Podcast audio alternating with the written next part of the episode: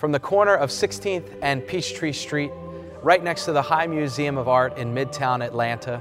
Welcome to the First Presbyterian Church. I'm Senior Pastor Tony Sundermeier, and I want to thank you for tuning in to today's broadcast. And I would invite you now to join us in the worship of God.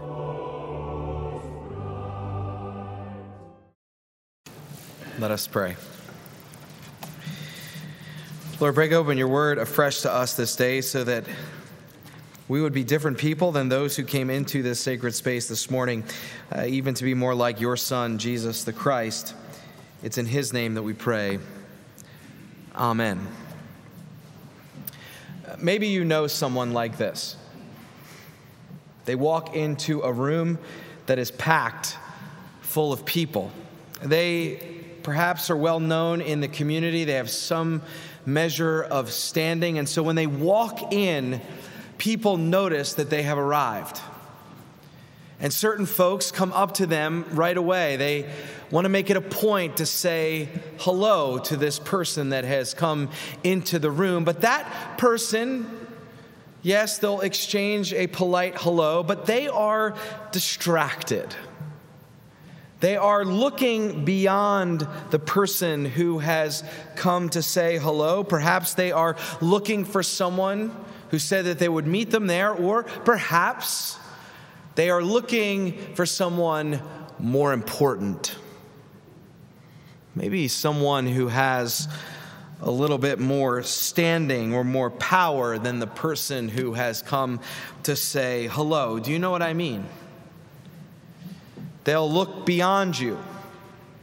They'll lose focus. They will they'll stop making eye contact as they scan the crowd. Eh, they'll even stop listening. Sometimes they'll just walk away while you're in mid sentence to go say hello to the person who it is in their best interest to say hello to. It's like they can walk into a room and they have this antenna that immediately creates a caste system and finds the most powerful, finds the most important, and they say to themselves, Those are the ones I need to say hello to. If you're on the other end of that handshake, if you're the one who is looked beyond, you might think, Well, I guess I'm not that important or I guess I don't have the right standing or the right power for this person to give me a little bit of their time. Do you know someone like that? Have you seen somebody like that work a room? I want you to keep that person in your mind. I'll come back to them later on in the sermon. For now, I'd invite us to remember that we are in the midst of a sermon series entitled Where God Stands. Our reflections have been at play in a profound mystery of our faith. On one hand, the scriptures tell us that God is everywhere at all times. The formal way we categorize this is under the heading of the doctrine of omnipresence. There is not one place in all of creation where God is not present. And yet, at the same time, the scriptures reflect to us that, that God has a preferential option to stand with certain people, that God has a preference to stand with the poor and the oppressed, and the widow and the orphan, the child, the stranger, and with those who suffer. And so during the season of Lent, when we're called to turn and to repent, that we're called to turn back toward God, we would do well to ask, well, where is God? Where does God stand so we know where we are turning as a spiritual discipline throughout this holy season? And so today we reflect on the conviction that God stands with widows and orphans, and thus we are called to turn toward God as God stands with those people. In James 1 uh, 27, we heard read, Religion that is pure and undefiled before God the Father is this to care for the orphans and widows in their distress and to keep oneself unstained by the world. Now, to be clear, the moral vision and moral wisdom of this particular text is not unique to James. It is not unique to the New Testament writers, it's not unique to the Christian community. The care for orphans and widows as that pure religion that God accepts has its root in the Torah. It has its root in the ethical life of the people of Israel. The psalm that Kwesi read for us this morning elevates that fact, calling God the father of orphans and the protector of widows. And because of God's special relationship with widows and orphans, we find a consistent and repetitive and ubiquitous call in the scriptures for the people of God, for the followers of Jesus Christ, to become guardians of those who are orphaned and to become protectors of widows. From Deuteronomy to Jeremiah to Isaiah, we hear this call again and again and again. Even in the book of Job, we see this call associated with the ethical religious life. You know that story about Job where he, he sort of puts God on trial, defending his own righteousness as to the reason why great suffering should not have come to him. And part of that defense, this defense of pure religion, he says to God, Because I delivered the poor who cried and the orphan who had no helper. The blessing of the wretched came upon me, and I caused the widow's heart to sing for joy. Job's righteousness, as he puts God on trial, Job's righteousness is linked to his care of widows and orphans. I think at this juncture we would do well to ask well, what was the plight of the widow and the orphan in biblical times that it seems every writer in the scriptures, every author that we have mentions something about widows and orphans. Every chapter, every book we turn to, it's almost like every writer says something about the care of widows and orphans. What was it about their plight that made this such a moral concern? For the people of God? And in answering that, we first must note that patriarchy was the order of the day. Patriarchy was the order of the day. And so, for the widow to have one's husband die, or for the orphan to have one's father die, that was a social and economic calamity. Walter Brueggemann, the Old Testament scholar, put it like this He said, In a society organized according to patriarchal power, widows and orphans characteristically had no social entitlements of their own. They were dependent upon male patrons to protect them and to represent their interests in a male ordered, male dominated society. He goes on to talk about the social requirement that's commanded of, of Israel to care for the widow and the orphan, and he wants to link it theologically. This is not just some humanistic view, there is a theological reason that we are called to tend to the welfare of orphans and, and widows. It's because God is the father of orphans, says the psalmist that God is the protector of the widow. Brueggemann says the practical outcome is that the social community of the covenant, we could insert the church, the, the church as a neighborly network seeks to sustain people who cannot sustain themselves. So I think at this point it's important to note both the the, the specifics of this conviction and, and what it means for us and our faith and our life together, but but also to note its general concerns.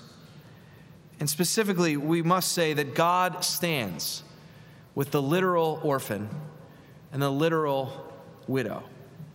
God is on their side for orphans and widows. Within the sound of my voice, God stands with you. And that is where the church must stand. But there is a general application here as well. And perhaps it's best phrased like this that God stands with all who are vulnerable. God stands with all who are vulnerable. And vulnerability has everything to do with power, or better said, has everything to do with who has the power and who does not. The Judeo Christian biblical ethic is to take care of the vulnerable and the powerless. And I want to dig a little bit deeper into our New Testament text this morning from James, specifically this line of instruction.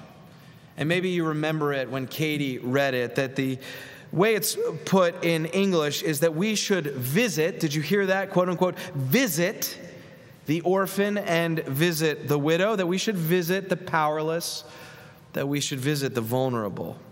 Unfortunately, the word visit does not do the Greek word here much justice. The word is actually a combination of two Greek words. Epi is the first word, which means on or upon, and the second word is skopos, where we get the word scope. And skopos meant a lot of different things. In one instance, it could mean to look carefully upon or to consider. It's, it's not just it's not just a notice, it's actually seeing something, considering something, being mindful of something. It also, in other instances, can refer to a watchman, to, to somebody who has been charged with keeping the lookout of the castle or of an area, of a military post that they are charged to keep watch. And so our instruction in James is not just about a visit, but it's about consideration. It's about keeping watch for. It means to be on the lookout for the widow and the orphan. It means to pay attention to the vulnerable and the powerless and to act for their welfare.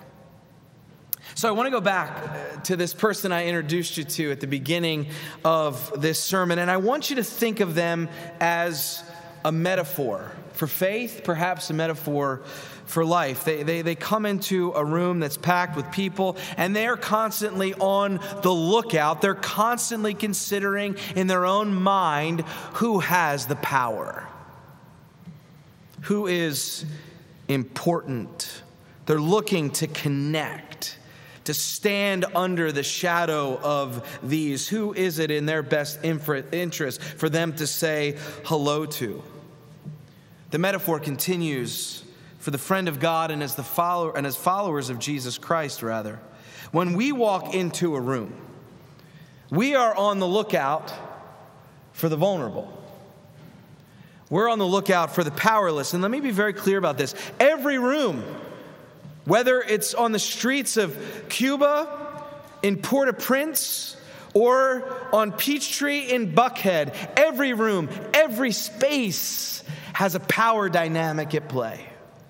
There are those in the room who are powerful, and there are those in the room who are vulnerable. Friends, the world teaches us to enter the rooms of our existence, the rooms of our lives, and ask who is important. That's what the world teaches us to find out who is powerful and go there. What Christ teaches us is to ask a different set of questions Who is vulnerable in this space? Who is powerless in this community? And how might I tend to their welfare?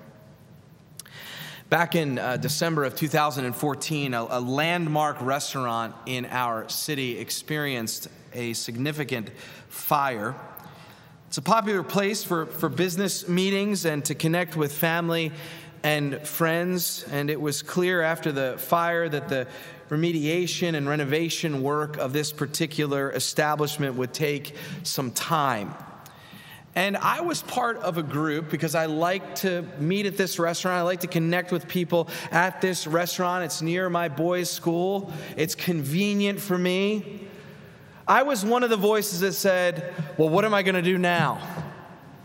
I can't go to the convenient place and get the breakfast I want to. I want to get, I'm going to have to go look somewhere else that maybe two is two more minutes away.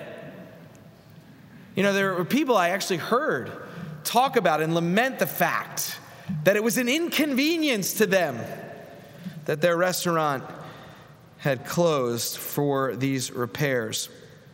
While some lamented that inconvenience, a father and his adult son, who are actually members of our congregation, they had something else in mind.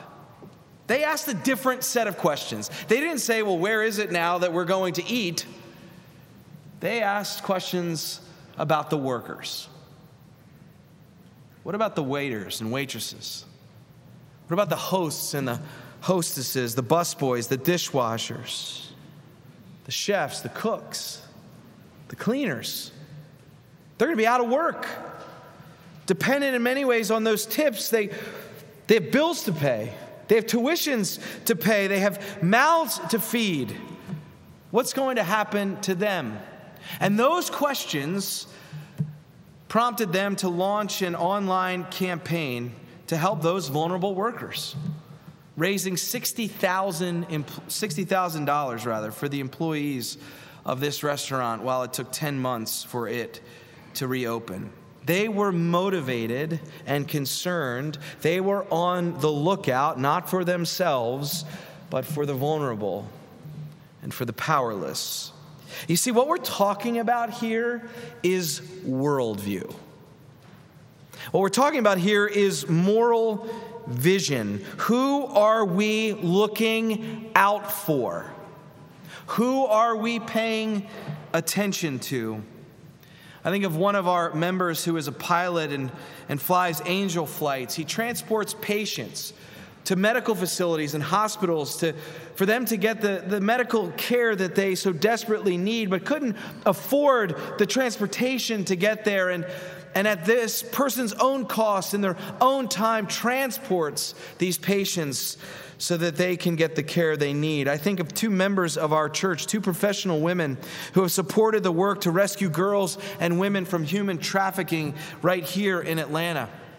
I think of members of our church at every service throughout the morning. There are various members who play this role that when they come into the sanctuary, they have antenna that goes up. They're not looking for the most powerful, they're not looking for the ones who are important. They're looking for people who are sitting by themselves. And so during the greeting time, they make it a point to go over and say good morning and welcome them to worship. I think of the folks in the Samaritan Counseling Center teaming up with our community ministries to serve and advocate for people living with mental illness. Talk about a vulnerable population in our city, those living with mental illness. Friends, this is a worldview. This is how we see the world as Christians. This is a moral vision. We keep watch for the welfare of the vulnerable and the powerless, and they are in every sphere of our lives in our work, in our schools, in our city, in our own families, in our church. We don't ask what the world asks who are the most important? We ask who are the vulnerable and the powerless, and we keep watch. We're on the lookout for these and seek their good and their welfare and their protection. This past December, I traveled uh, to Haiti with members of First Pres to share in ministry with our longtime partners on the island of La Gonâve. On the first night when we fly in, we have to spend a night in a hotel in Port au Prince before we take a puddle jumper to the island the next day. And I was hanging out in the lobby, I was sort of checking in, and I noticed a little boy sitting next to a woman, very still, very quiet. And the best way I can describe my disposition toward them is that I noticed them, but I really didn't see them. Does that make sense? I noticed them, but I really didn't see them. We checked in, we went out to the patio as a team, and we met a man uh, by the name of Zagunde. And Zagunde works for Child Spring International. Child Spring is a nonprofit that operates here on our campus rent free. Their mission is to provide life changing surgeries for children in developing countries. And those surgeries can take place in their own countries, they can take place in a neighboring country. Sometimes they'll be flown here, and those surgeries and those procedures will take place in the U.S. It was founded in 2001 by our church members, and since that time, Child Spring has served over 3,200 children.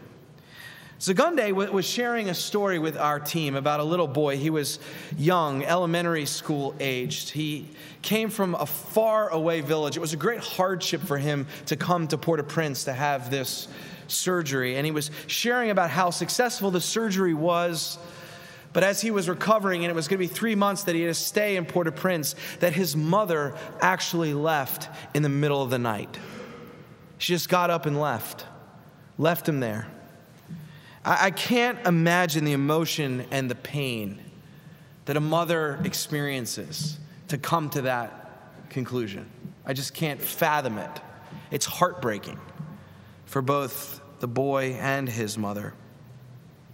So, someone in our group asked, Well, well what happened to the boy? And Zagunde said, in the most matter of fact sort of way, a way that said, You should know what happened. He said, I'm his guardian now. I've taken him in. He then said, Do you want to meet him? We said, Sure. And so he went back into the hotel. He came out onto the patio, and sure enough, it was that little boy that I had noticed but had not seen. And it was a moment of deep conviction for me as I thought about Zagunde and I thought about his worthiness to bear the name Christian. And I thought about the ways in which I want to be more attentive. That I don't want to just enter a room and sort of pass people by. That I want to be on the lookout with those metaphorical binoculars, that metaphorical scope, looking out for the ones who God looks out for the vulnerable and the powerless. I'm going to do the last part of this sermon right next to this painting. As some of you know, uh, we've had the wonderful opportunity to engage the work of Juan Manuel Vasquez Iglesias, who is a Cuban artist. We have an exhibition of his work in our reception room. I'd encourage you during the fellowship time to go over and to see some of his work. It, it has helped us tell this Lenten story, tell this story about where God stands uh, in a deeper and more rich way. And I, and I realize that not everybody can see this up close, but, but there are little booklets in your pews that have this piece of art for this week if you find them in those little pockets. But you can see it up close following worship. This uh, piece is called Feeding My Children. And when we were selecting art that would be used to accompany each sermon throughout this Lenten season from Vasquez's exhibit, we looked at this right away and said, Widows and orphans. Widows and orphans. Uh, two things to note. One is this fish. I learned from one of our members, Guillermo, who's the nephew of the artist he was explaining to a group that gathered the other night that, that this really is a subversive insertion within this piece. Even though Cuba is an island, uh, and you think, well, everybody must eat fish all the time, fish is reserved for the wealthy and the powerful, and of course, tourists. If you're a day laborer, if you are a peasant farmer, if you are an urban worker, you never eat fish. And so, for this little child to hold this piece of fi- this, this fish, rather, is to say something about hope, but it's also to say something critical about the way things are in Cuba. That this child does not have access to something that we would think is so readily available for them living on an island. The other thing you will note as you come closer to the piece is, is their eyes. All three are looking in different directions. When I first saw it, Psalm 121 came to my mind. I turned my eyes to the hills, to the mountains. From where will my help come? I imagine them turning their eyes to the hills, looking for their help. If you know the rest of that verse, you know it goes something like this My help comes from the name of the Lord who made heaven and earth. And, church, I want us to remember, especially as remember where God stands, that our God is a God of incarnation. Our God is a God that works through God's people. And so, in every room of your life, every room of your life, there is someone looking with this gaze. There is someone looking for help. And they want to believe, they want to believe that God is their help. And it is our call, our responsibility to look upon them, not just to notice that they're there, but to actually look in such a way as to consider their vulnerability, their powerlessness, and to act for their welfare. Every room of our lives has people who are powerless. Do not pass them by. Friends, we stand where God stands. May we continue to look and see and consider and work for the welfare of the widow and the orphan, of the powerless and the vulnerable. Amen. If you're able, I'd invite you to stand as we affirm our faith using the words of the Apostles' Creed. I believe in God the Father Almighty, maker of heaven and earth, and in Jesus Christ, his only Son, our Lord, who was conceived by the Holy Ghost, born of the Virgin Mary, suffered under Pontius Pilate, was crucified, dead, and buried. He descended into hell. The third day he rose again from the dead. He ascended into heaven and sitteth on the right hand of God the Father Almighty. From thence he shall come to judge the quick and the dead.